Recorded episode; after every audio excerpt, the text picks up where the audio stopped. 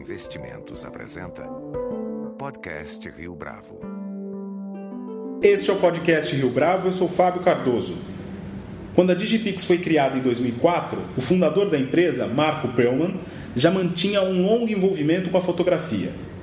Com isso, desde que se estabeleceu há 10 anos, a proposta da Digipix tem sido oferecer formatos criativos e inovadores para cuidar que as lembranças permaneçam de maneira especial junto ao público consumidor, oferecendo assim a possibilidade de adquirir fotolivros e fotopresentes personalizados pela empresa.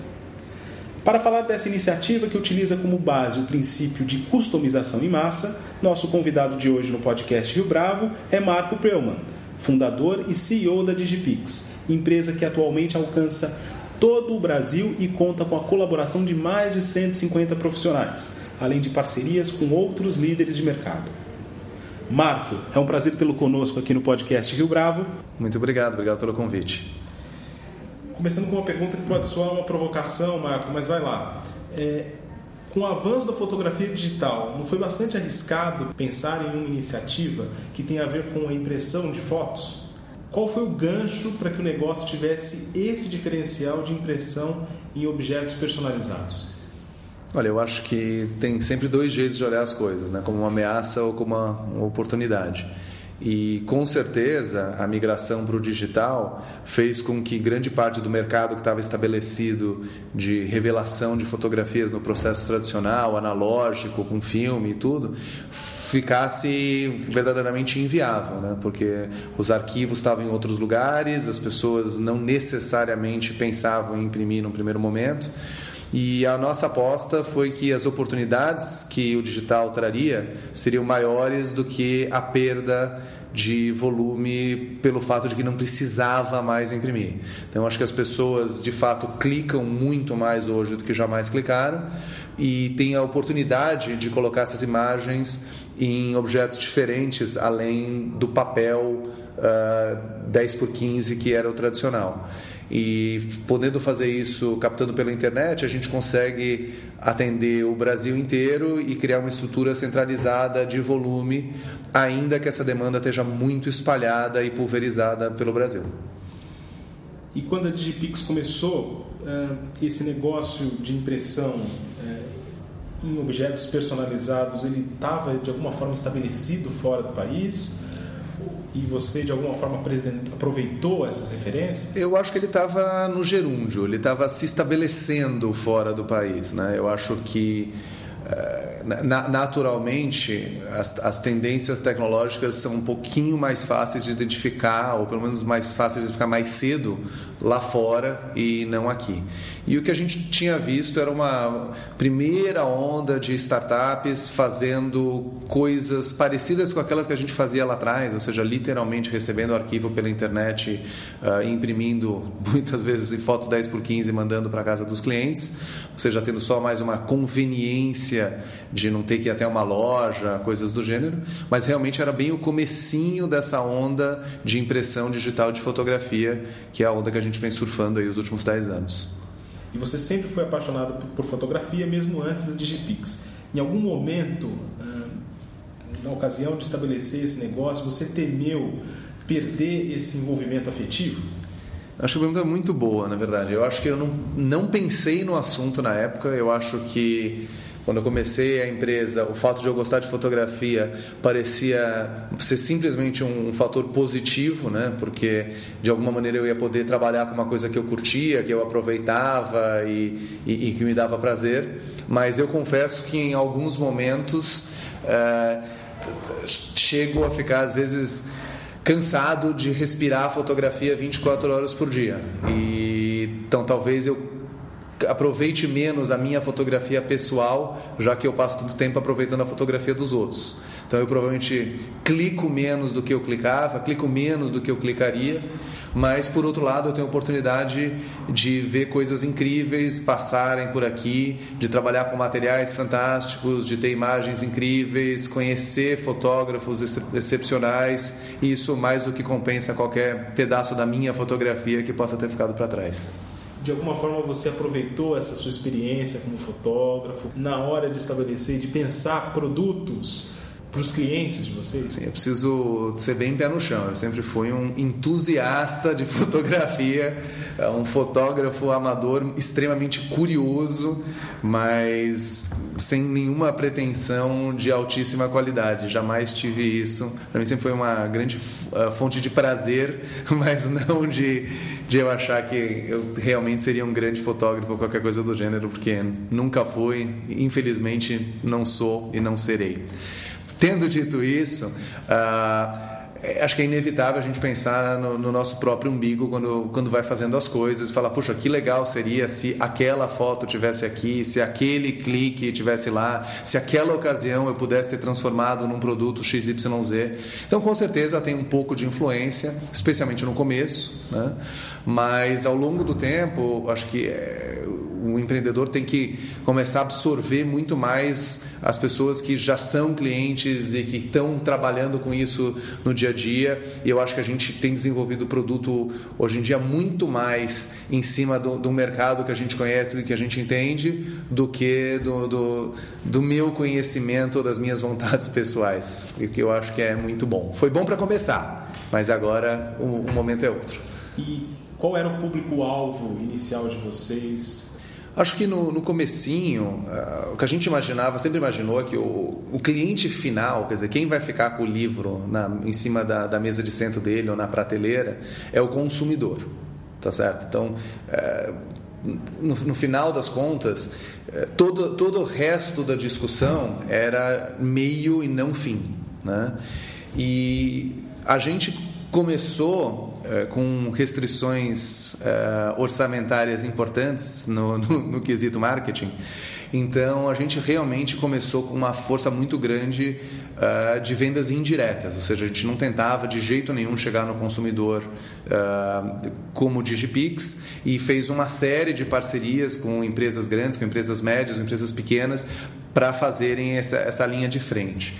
E foi daí que acabou surgindo a grande oportunidade de também trabalhar com fotógrafos profissionais, que de certa maneira eram, eh, pelo menos em, em parte, os, os mesmos uh, lojistas, né, especialmente em cidades menores eu costumo brincar que de manhã é balcão de loja, de à tarde é estúdio e à noite uh, o dono do, de, desse empreendimento vai clicar a, a festa da cidade.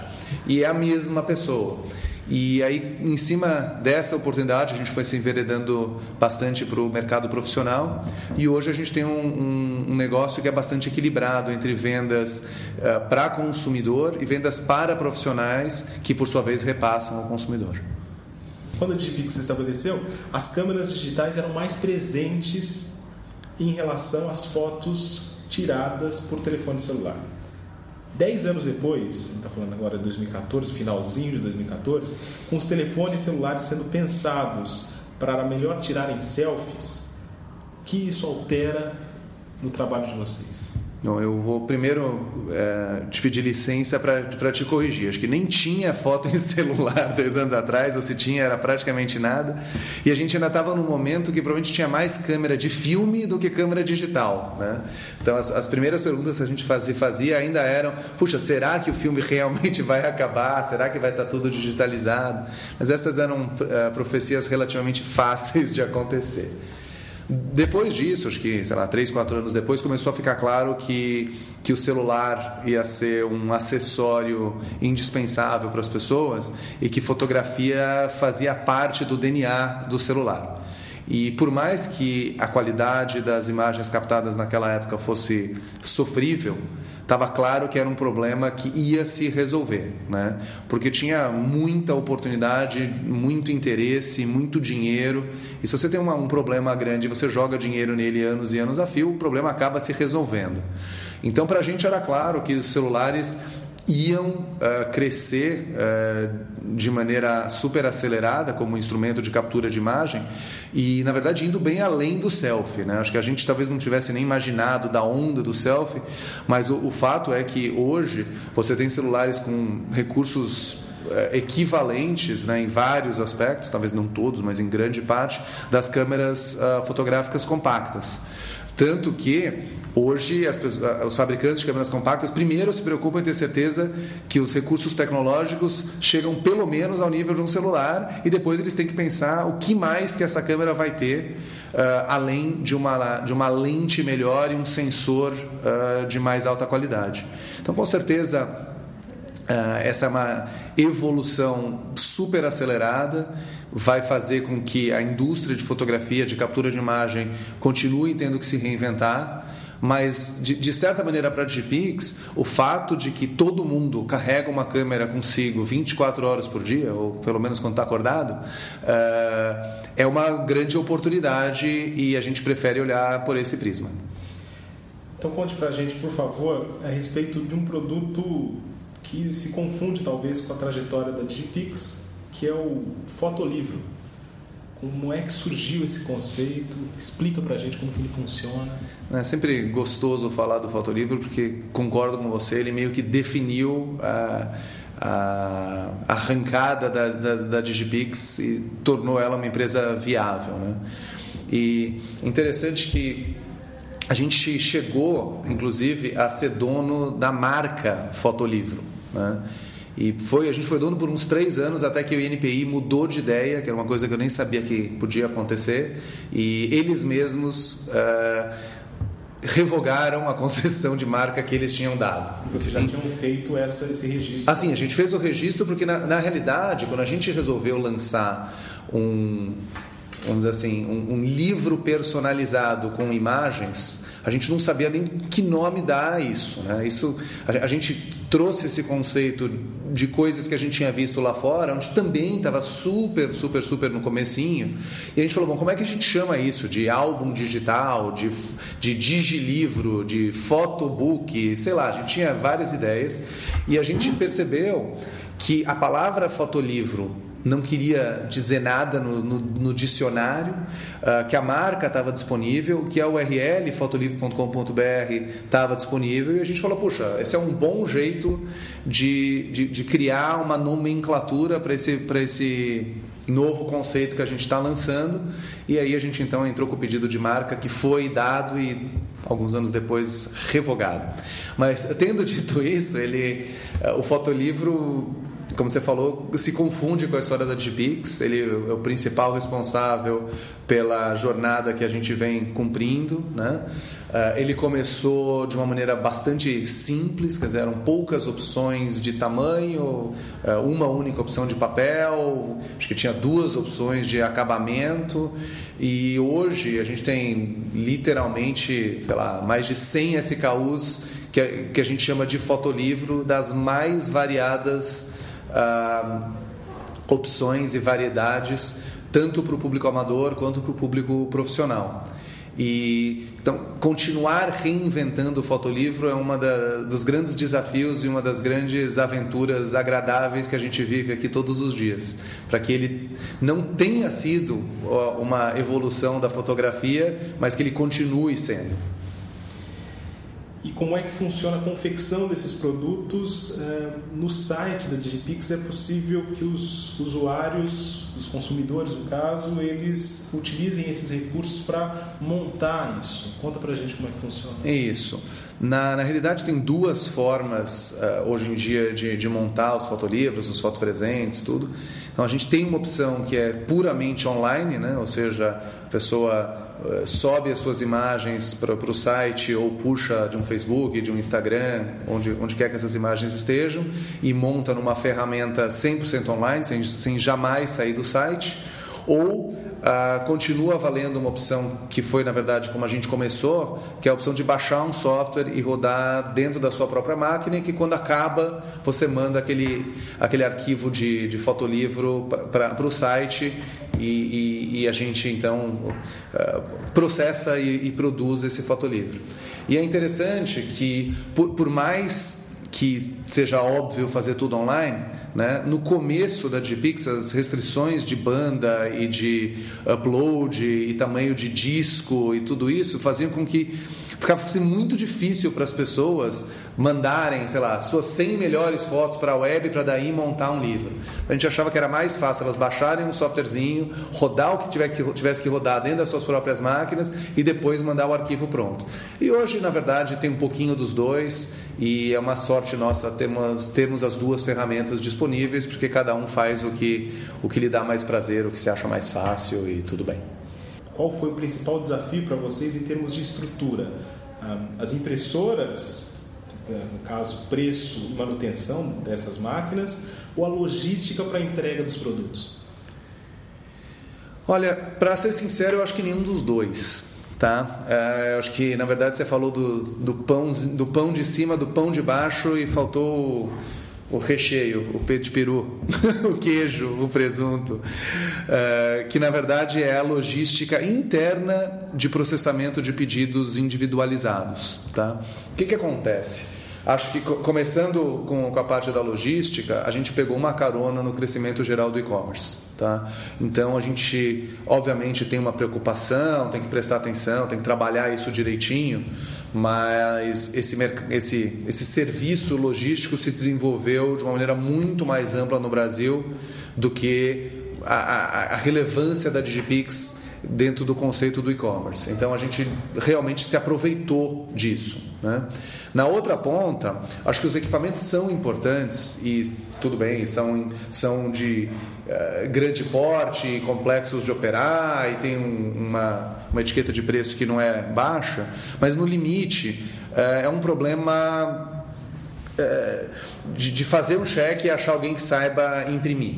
Tá? As máquinas estão disponíveis, a qualidade cresce e a gente tem excelentes parceiros de impressão e que fornecem equipamentos que todo ano tem novidades e, e vão ficando mais fáceis de operar, mais controlados, menos uh, caros, a qualidade melhora. Então isso tudo vai muito bem. O que falta no meio do, do, caminho é a, essa logística interna de processamento de pedidos individuais. O que, que acontece? Se você tem um e-commerce normal, você tira as coisas da prateleira, bota numa caixa e manda embora. Se você é uma gráfica normal, eh, você tem pedidos de centenas ou normalmente até milhares de unidades e você processa aquele pedidão e depois manda embora. O que a gente faz é uma coisa diferente, porque é bem no meio do caminho. A gente produz uh, itens individualizados. Então a gente tem que buscar, de um lado, personalização plena, do outro lado, uh, ganhos de escala em, com processos industriais ou quase industriais. E não é só a movimentação física dos materiais, mas principalmente a, a, o controle lógico de tudo isso que se torna difícil. Porque se você quer botar uma máquina para imprimir, sei lá, 100 ou 200 fotolivros de uma vez, e você olha aquela pilha de papel que sai do outro lado e você trata aquilo tudo como se fosse a mesma coisa, porque no fundo é, são só pedaços de papel, papel vamos dizer assim, no mesmo tamanho, no mesmo formato, ou seja, todos vão, vão virar um livro de capa dura, tamanho 20 por 30. O problema é que cada um deles individualmente, no meio daquela pilha, tem um monte de fotos de pessoas diferentes misturadas. Então, fazer a gestão do chão de fábrica para que esses pedidos sejam, a gente saiba onde está cada um deles, para que eles não, não se misturem, para que se der o um problema em algum deles a gente reimprima aquele um e que quando ele ficar pronto lá na frente, a capa dele, que já está pronta desde dois dias antes, vai se juntar com aquele livro e vai se juntar com a caneca que foi pedida no mesmo pedido e aí vai ser despachado para a casa do cliente certo.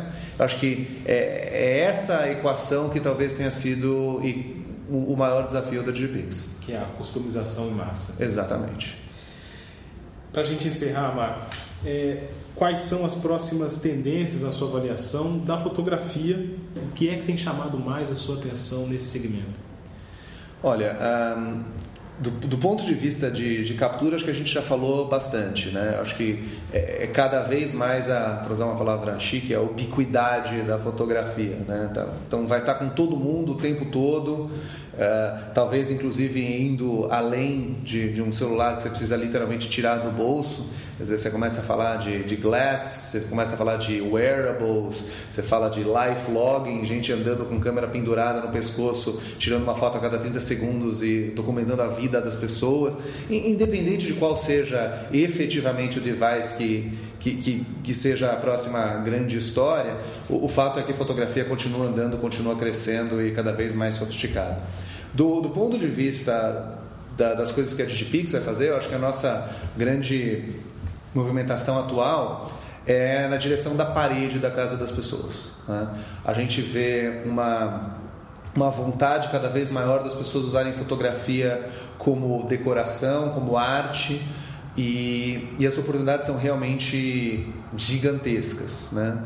Então a gente começou há pouco mais de um ano a criar um portfólio de, de fotodecoração, vamos chamar assim, que já inclui já incluía posters, passou a incluir painéis, passou a incluir quadros, passou a incluir impressão em tela de pintura, chama Canvas. Recentemente a gente começou a, a oferecer um serviço de impressão em painéis de alumínio, tanto para botar na parede como para botar na mesa, como se fosse um porta-retrato moderno.